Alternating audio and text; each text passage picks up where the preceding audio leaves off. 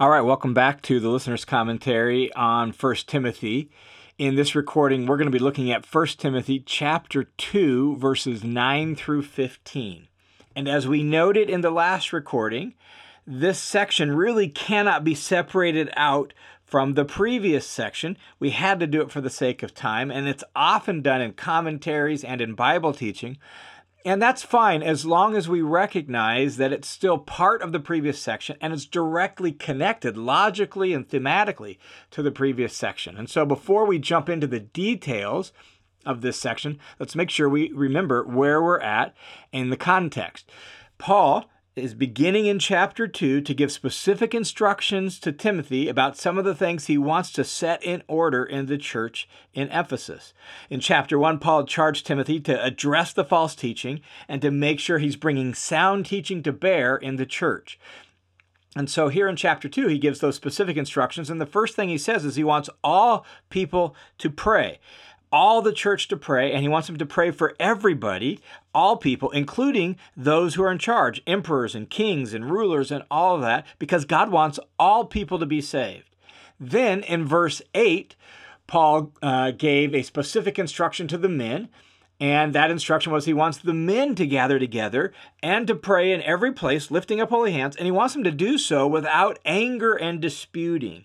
And probably the reference to anger and disputing is motivated by some of the things that are going on in the church with the false teachers, that, as you can tell when you read through the letter, is creating uh, fruitless discussion. It's creating uh, word battles and envy and strife and constant friction and, and all sorts of controversial disputes and all all that. That's going on in the church with the false teachers. And so that probably is what motivates Paul uh, to say what he does about without anger and disputing in verse 8. And so I want everyone to pray. I want the men specifically to pray, and I want them to make sure they put aside their all their arguing and all their anger and all their frustration and just pray together and pray for each other. And then, after giving that instruction to the men, he now has some instruction specifically for the women. But notice those instructions specifically to the women begin with the word likewise. That is, uh, that links us really back to the therefore of verse 8. And that therefore is linked to everything in verses 1 through 7. And so Paul's instructions here in verses 9 and following to women is just part of the same set of instructions he's been giving in the previous eight verses. And so, in view of what's going on in the church, in view of God's desire for all people to be saved, in view of God, Paul's desire for the, the people there to pray for all people in town, including rulers and all that, here's what Paul expects of women in the church. And so he's had an instruction to everybody. He gave a specific instruction to the men about praying without arguing and disputing. And now he gives some specific instructions to the women. And there really are two big categories he focuses on as instructions to the women how women should dress and how women should learn. Those are the two big categories. And so the first uh, category is dress and appearance. And here's what he says in verse 9 He says, Likewise, I want women to adorn themselves with proper clothing, modestly and discreetly, not with braided hair and gold or pearls or expensive apparel. Now, let's clarify a few technical details because I do think um, the translation kind of maybe can send us in a certain direction that we don't want to go. We just want to make sure we're hearing it properly. So when he says, I want women to adorn themselves with proper clothing, more literally, it is like respectful clothing or orderly and decent clothing and not even just clothing, but the whole way they carry themselves. The word does refer to clothing, but it refers to like your whole deportment, your whole way of carrying yourselves and the way you present yourselves, including you know the way you do your hair and your dress and your makeup and everything else. And so he wants women to present themselves and carry themselves and um, the way they appear and all of that in a way that's orderly and honorable and respectful. That's the, the force of that word, proper. And then he says he wants them to do that modestly and discreetly. A couple things we need to clarify.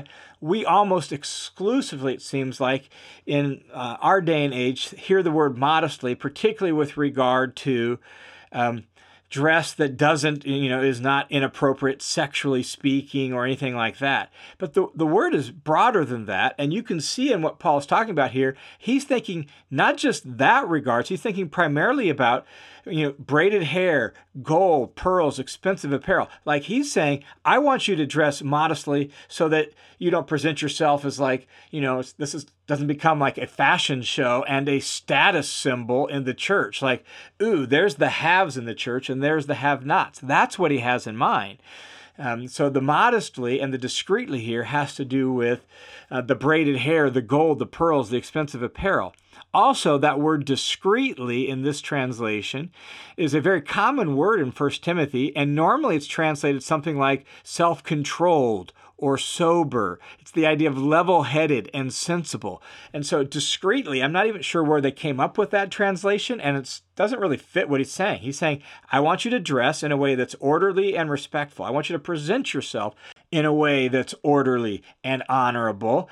And then he, he clarifies that modestly and not discreetly, but modestly and soberly, modestly and sensibly. That's the idea. And then he amplifies that in the second half of the verse where he says, not with braided hair and gold or pearls or expensive apparel. The kinds of things that a very small percentage of the population in their day and age, and as well in most places, could afford. The kinds of things that were used to, you know, be status symbols and to make you stand out and to show how much better you were than others by the way you could dress and present yourselves. And Paul's like, let's not do that in the church. We don't get into this sort of things. In fact, the most important way about uh, your deportment, the way you carry yourselves, the most important thing about the way you present yourselves isn't your appearance, but, verse 10, but rather by means of good works as is proper for women making a claim to godliness. And so Paul wants them to focus not so much on, you know, showing off how wealthy they are and showing off how much they have and showing off their status by their clothing and makeup and hairstyles and all of that. Rather, he wants them to focus their energies on good works because that's proper for women making a claim to godliness. If you claim to know God and claim to be in a good relationship with God, then the most important thing are the way you serve God in your conduct and your behavior with good works, in your character and the way you serve others. That's what really matters. So let's make that the focus of how you present yourself. So that's the first category dress and appearance. Present yourselves um, modestly and sensibly by means of good works because that's appropriate. The second category is instruction, how women learn, how they ought to learn in the church. And so verse 11 says, A woman must quietly receive instruction with entire submissiveness. Now, literally, you could translate that a woman in quietness should learn in all submission. In other words, the main statement being made in this sentence is this a woman should learn and then that's qualified with a, a few other words and phrases. But that's the main statement in um, verse 11. A woman should learn, like Mary in the gospel, sitting at the feet of Jesus, right? Women are being invited into a discipleship relationship to Jesus. And that means they get to come, they get to sit among the disciples, and they get to learn. That was that was new. That was fairly radical in the ancient world. And it was one of the things that elevated the status of women and drew them to the church was all of a sudden they're being treated with dignity as somebody who actually gets to come and learn and be a part of those kind of discussions. And that's the main thing being said in verse 11. So let's not lose that in our discussion about everything else that's said around this verse. The other thing we need to note is when it says a woman uh, should learn in in quietness. Um, we have to make sure we hear that word properly because that word quietness does not mean in silence.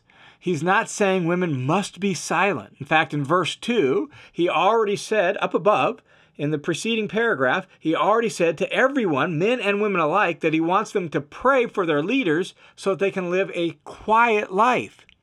And that word quiet life there is from the same root as the word quiet here. And it doesn't mean silent there, and it doesn't mean silent here.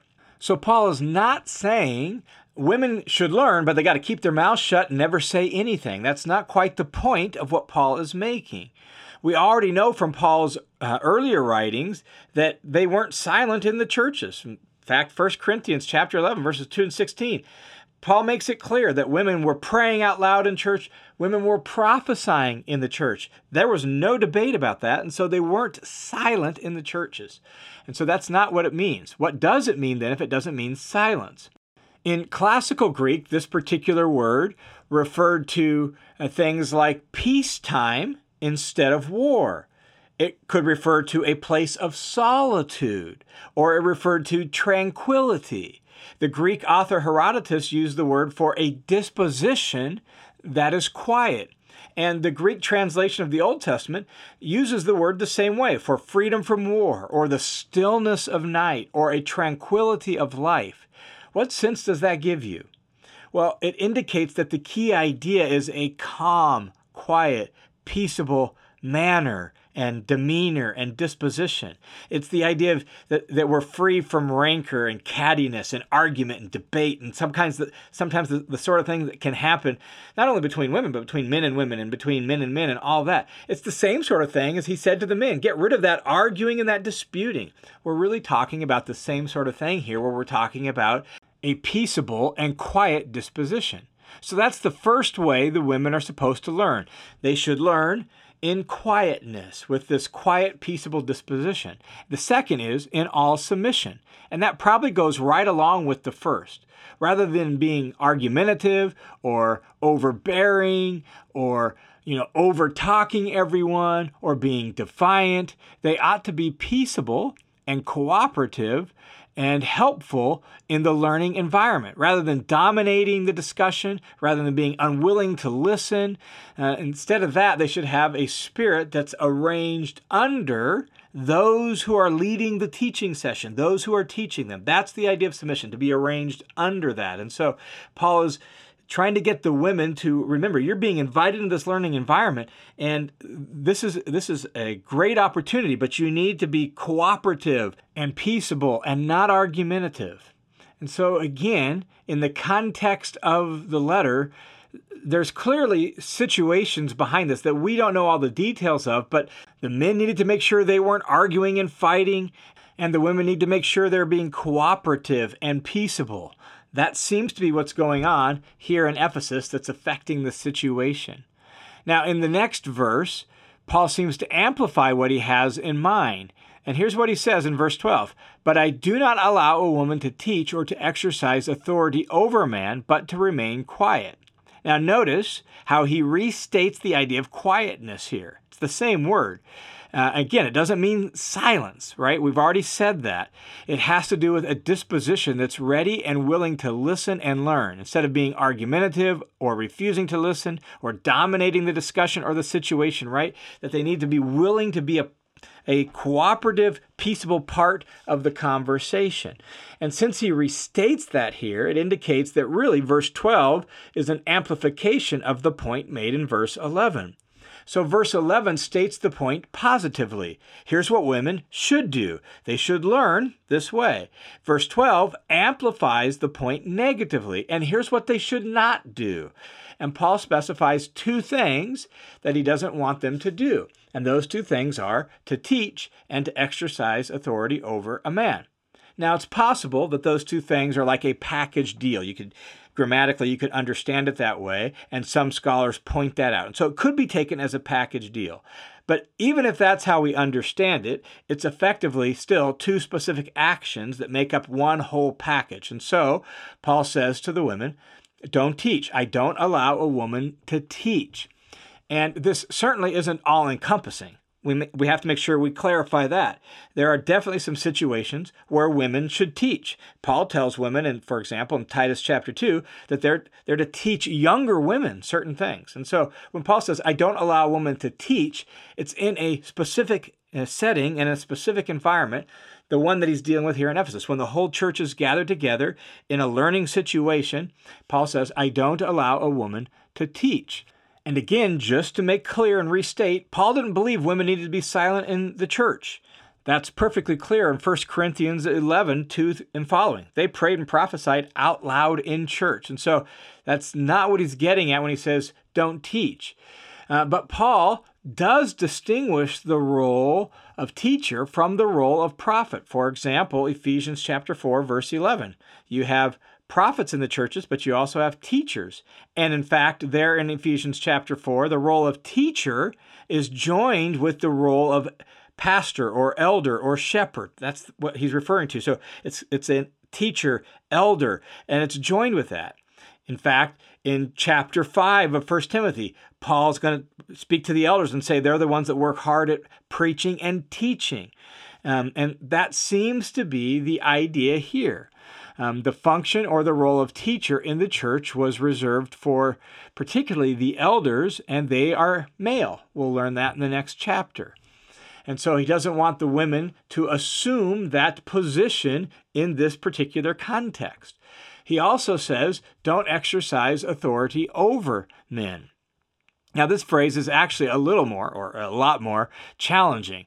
It reflects one word in Greek, and it's the only place in the entire New Testament that this particular word shows up. Not only that, there are only about seven to eight known uses of this word prior to the New Testament. And that means we don't have a whole lot of data to work with.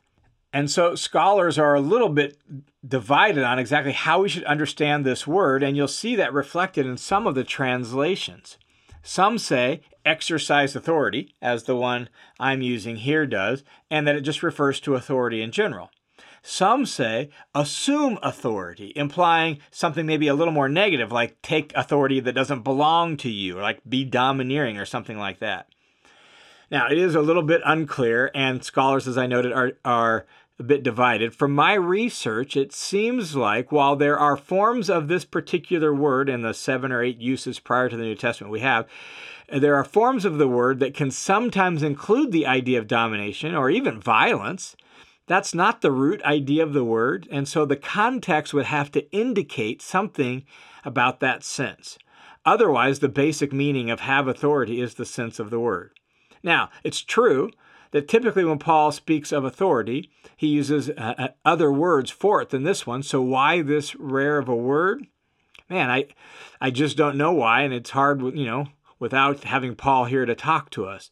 So, since the context does not indicate anything violent or anything like that, we probably should just understand the word in its uh, basic meaning, which is the idea of having authority, exercising authority. Um, regardless of what one thinks about the meaning of this word, the fact that uh, verse 12 here is connected to verse 11 makes it clear that Paul wants the women to learn in all submission. That is, under authority. That's how he wants them to learn. So, however, we understand this particular word, we need to make sure we don't miss what Paul said in verse 11 um, that there seems to be a need in the church at Ephesus to make it clear that these women have to arrange themselves under the authority of the church and get rid of any rancor or argumentativeness or cattiness. And as we'll see in the next paragraph, the elders in the church were men. We'll see that in chapter 3.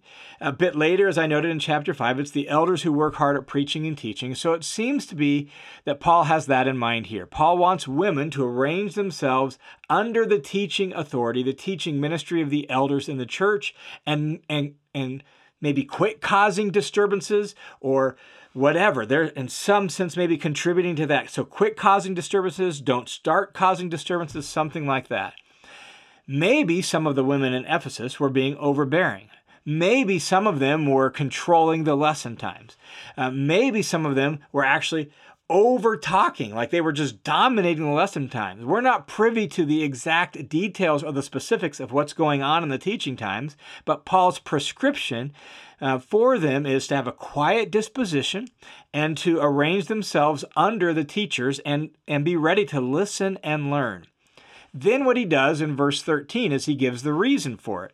And to do so, he goes back to the events of Genesis chapter 2 and 3, specifically to the order of creation and to the deception of Eve, and then even on into what comes next with childbirth. And so he doesn't expand on these points. He just states these points very briefly. I man, I wish he would have actually expanded on because it's led to a whole lot of speculation and there's questions that I have, I'm sure everyone has. But Paul doesn't expand on them. He just brings these things directly from Genesis chapter 2 and 3. And so here's what he says, verse 13. For, that is explaining, giving a reason. He's giving the reason for what he just said. For it was Adam who was created first, and then Eve. This is from Genesis chapter 2. God formed Adam out of the, the earth and formed him, and it wasn't good for him to be alone. And he couldn't fulfill the purpose for humanity all by himself. So then God created Eve out of the man and brought her to him, right? And that's the creation order. Now, Paul doesn't explain how this simple fact um, supports why women should learn with a quiet disposition and all submission. And therefore, it's actually unwise for us to do that for him. Since he doesn't expand on it, we probably shouldn't do it for him. And unfortunately, sometimes Bible teachers and scholars have done that, and there's been all sorts of chauvinistic ideas suggested because of that, and it's bothersome. Paul doesn't expand on it. He simply calls attention to the order of creation, and he simply believes that the order of creation supports what he said to women here. We should leave it at that. Then he gives a second part of his reason, and it comes from Genesis chapter 3. Notice verse 14. He says, And it wasn't Adam who was deceived, but the woman was deceived and became a wrongdoer. So there we are in Genesis chapter 2 and 3. God has made Adam and then he created Eve. That's Genesis chapter 2. The very next thing that happens is Genesis chapter 3, where we get the fall and we get the event that's being referred to here with the deception of Eve. And so the woman was in the garden. We can read in Genesis 3 that in some sense Adam is with her. It specifies that in Genesis 3. The serpent tempted Eve to eat the fruit from the tree of the knowledge of good and evil. She ate, and then she gave some of that fruit to Adam who was with her. That's what happens in Genesis chapter 3.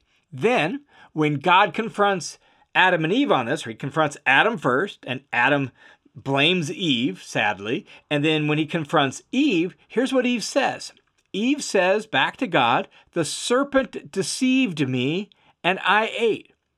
So, as much as some people have reacted adversely to what Paul writes here about the woman was deceived and became a wrongdoer, Paul is simply actually recalling Eve's words to God in the garden. The serpent deceived me. That's all Paul is doing. Is he is actually taking the story and taking Eve's words and recalling them here in verse 14. It's also important to bear in mind that most of the time in Paul's letters, Paul places the blame for mankind's predicament, for the fall, for sin, and for death, and all that. Paul places the blame for that not on Eve, but squarely on the shoulders of Adam.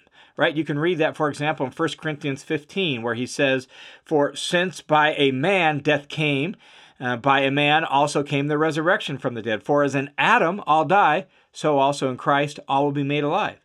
You could read the extended discussion of that exact same point in Romans chapter 5, verses 12 and following, where it's Adam. So Paul is not some sort of misogynist who puts all the blame for all of mankind's problems on Eve. That's that's completely to misread Paul, to misread not only this text, but the other text in Paul. That's just not what Paul is doing here. When Paul is talking about the whole of mankind, Paul cl- clearly holds Adam accountable and responsible for the predicament we are in. And then he holds each one of us personally accountable for that as well. But here, who is Paul talking to? He's not talking to all mankind, he's talking to women about a situation with women in the church at Ephesus. And therefore, he presents Eve as like the representative woman. She is the female federal head, if you will. She's the one who is the, the fountainhead for all women. And once again, Paul doesn't uh, explain how recalling Eve's words here in verse 14 and what happened to her in the garden, Paul doesn't explain how that actually supports his point as to why women should learn with a quiet disposition and all submission. And so, once again, it's unwise for us to do that for him. And again, there's been all sorts of chauvinistic ideas suggested for that. Like, I've heard I've heard Bible teachers say things like women are more susceptible to deception. It's like, that's not Paul's point. Paul is simply recalling what happened in the garden, and he doesn't expand on it. And it, so it's foolishness for us to try to do that for him. Now, I do wonder if part of Paul's intent is to provide a bit of maybe a corrective theology for the prevailing notion in Ephesus about women. Like, the city of Ephesus actually had a kind of a unique view of women that was some sort of almost like a, a women's supremacy sort of thing. Um, it would be difficult to overstate the importance of Artemis to the city of Ephesus. You read the last half of Acts chapter 19, and you'll get a sense of just how important she was and how much of a big deal the temple of Artemis was. The entire life uh, and uh, the entire worldview and everything in Ephesus was tied up with the goddess Artemis. And in the Artemis myth, Artemis, a female, was born first. She was born first. Notice what we just said. And no, it wasn't Eve that came first, it was Adam who came first. And then she helped deliver her brother Zeus. This is how the Ephesus Artemis myth went down. And so her temple was run by women. And so there's this sort of uh, ultra elevation of women that's sort of in the, the air that people breathe in the city of Ephesus. In the biblical creation story, however, uh, the woman didn't come first, but the man did. And so there's a bit of a corrective to the Artemis myth that may be adversely affecting things in the church. And in a certain sense, even the note about quoting Eve's words about being deceived sort of, you know, helps kind of bring women back down to level ground for a little bit, right? Instead of this overinflated view that was uh, such a tendency there in Ephesus. And so I do wonder if part of Paul's intent here is to ground the believers there in the church in the biblical worldview from the creation story in Genesis chapter 2 and 3 and the biblical creation order of males and females, and even to bring women, like I said, back down to earth from the story of the fall. Now, after mentioning the biblical creation order and the biblical uh, uh, account of how the first sin went down, Paul then makes a very perplexing statement in verse 15, the last verse of the chapter here. Here's what Paul says He says, But women will be preserved through childbirth if they continue in faith, love, and sanctity with moderation. That whole sentence is perplexing. Like, where did that come from, Paul? That seems a bit random. Uh, let me just note before we look at the, the rest of the sentence, the last word, with moderation. Again, that's not really a great translation. It's the same word that was translated discreetly up above about a woman's dress, which we said discreetly wasn't a great translation. The word means sensibleness, sobriety. Um, it's the idea of being level headed and having self control. And so, like, you don't want faith, love, and sanctity in moderation you want that in, you know, like full amount, don't you? So when he says, if they continue in faith, love, and sanctity, it's not with moderation, it's with self control. It's with being level headed and sensible, which seems to have been an issue. That's why it gets mentioned twice with regard to the women. So, whatever's going on in Ephesus, um, there's a need for the women to sort of be sensible and have self control. Now, what is why does Paul bring up this whole thing about childbirth and being preserved through childbirth and all of that? Well, I'm pretty sure that part of the reason Paul brings up childbirth is because he's following the sequence of the creation story, Genesis chapters 2 and 3, right? You have the creation of Adam. Then you have the creation of Eve. Then you have the deception and the sin of Eve and following suit with Adam. Well, what comes very next in this story? Well, what comes very next in the story is God pronouncing the consequences on the serpent, and then he turns to Adam and has consequences for Adam. And then he turns to tell Eve and all women after her what the result will be for her. What does he say to the woman, Eve, in Genesis chapter 3? Well, he says this To the woman, he said, I will greatly multiply your pain in childbirth. That's what's next.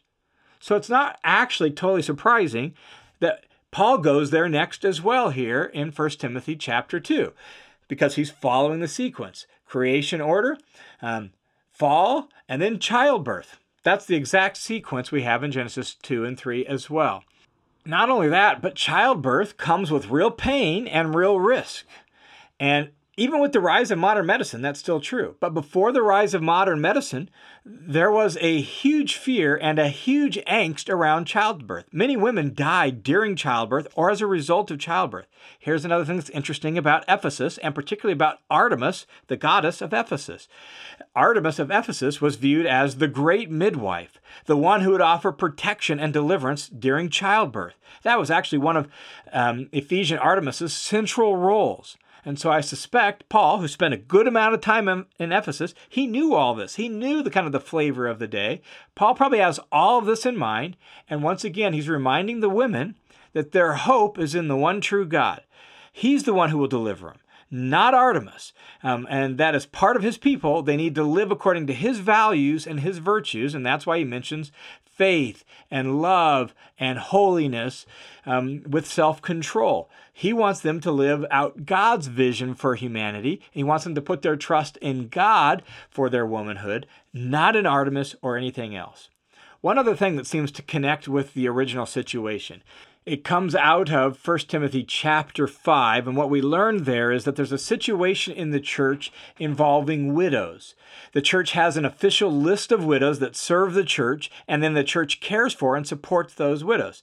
But a problem has developed. Some of the widows are actually quite young, and they're stirring up some trouble for a variety of reasons. Here's Paul's instructions to them in 1 Timothy chapter 5. He says this Now, refuse to register younger widows, that is, don't put them on the list, for when they feel physical desires alienating them from Christ, they want to get married, thereby incurring condemnation because they've ignored their previous pledge.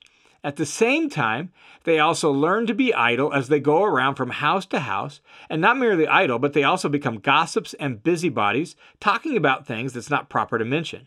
Therefore, I want younger widows to get married, have children, manage their household, and give the enemy no opportunity for reproach, for some have already turned away to follow Satan. Now, we don't know all the details and we'll do our best to sort it out when we get to 1 timothy chapter 5 in uh, future recordings. But here's what's important to note for our purposes in 1 timothy chapter 2 verse 15 the phrase here in 1 timothy 5 that says have children is actually bear children. And it's the same word as that here in 1 timothy chapter 2 15 and notice what Paul says at the end that some of these women have already fallen prey to Satan, just like Eve. So um, it seems like there are circumstances going on in the church at Ephesus in which Paul says the best solution is for some of the women to get married and to have children as a means of serving God and avoiding temptation and end up following Satan. And therefore, being saved through childbearing is a prescription for that particular problem. And so I think all of that helps make sense of what Paul is getting at in chapter 2, verse 15. Motherhood and bearing children is viewed as a noble vocation that should be encouraged, and that when combined with faith, love, and holiness, is actually a means of serving God and actually maintaining faithfulness to Him. It's true, it doesn't preserve women in faithfulness automatically, right? It doesn't keep them from the wiles of the devil automatically. That's why Paul lists off faith, love, and holiness. And it's not possible for every woman. But in view of the creation account and the rest of the Bible, bearing children is a holy calling by which women can pour out her energies in faithful service to God. And the women in the church at Ephesus needed to be encouraged in that direction.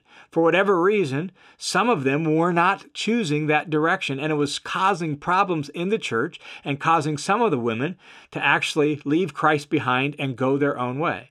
So, if Paul means saved through childbearing in the sense of kept safe during childbearing, then he's encouraging them to look to Jesus for that and not to Artemis. And if he means saved by means of childbearing, well, then he's teaching them that marriage and childbearing is a holy vocation that will protect them from some of the specific temptations that they've been encountering and that they need to take it up. They need to take up marriage and childbearing rather than give it up either one of those views makes good sense of the immediate uh, language and the original situation of the letter. So, to wrap up 1 Timothy chapter 2, Paul is now giving Timothy some very specific instructions on some of the things he wants to set right in the church. One of the things he wants him to do is to get the whole church to pray for all people in town, for their neighbors, their co workers, for the rulers and the, the city authorities, for the emperor, and all that. He wants the whole church to pray. He wants the men specifically to gather together, to lift up holy hands, and to pray, and to quit arguing and debating about whatever they're arguing and debating about. And he has some instructions for the women because there are certainly some problems. It's clear from the whole letter. There are some problems with at least some of the women in the church. And so he wants the women to dress in a way that's respectful and honorable rather than in a showy display of how wealthy and important they are. And he wants them to learn uh, and gather with the, the believers as disciples and learn in a way that has a peaceable spirit about themselves, not a contentious spirit, not a domineering spirit, but under uh, the authority of the church. And so those are some of the the first things Paul wants Timothy to do as he begins to sort things out and set things right in the church at Ephesus. All right, thanks for tuning into this session on the listener's commentary on 1 Timothy. The listener's commentary is a listener supported crowd-funded Bible teaching ministry that's made possible by the generous support of people just like you. So thanks a ton for your support. And if you want to join the team of supporters, swing over to listenerscommentary.com. There's two ways you can do it. You can sign up for the study hub and you'll get access to a bunch of bonus materials there.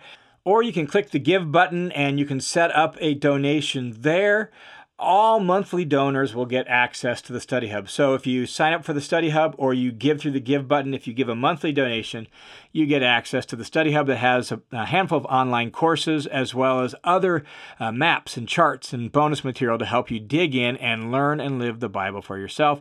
So thanks a ton for your support. May God bless you for it.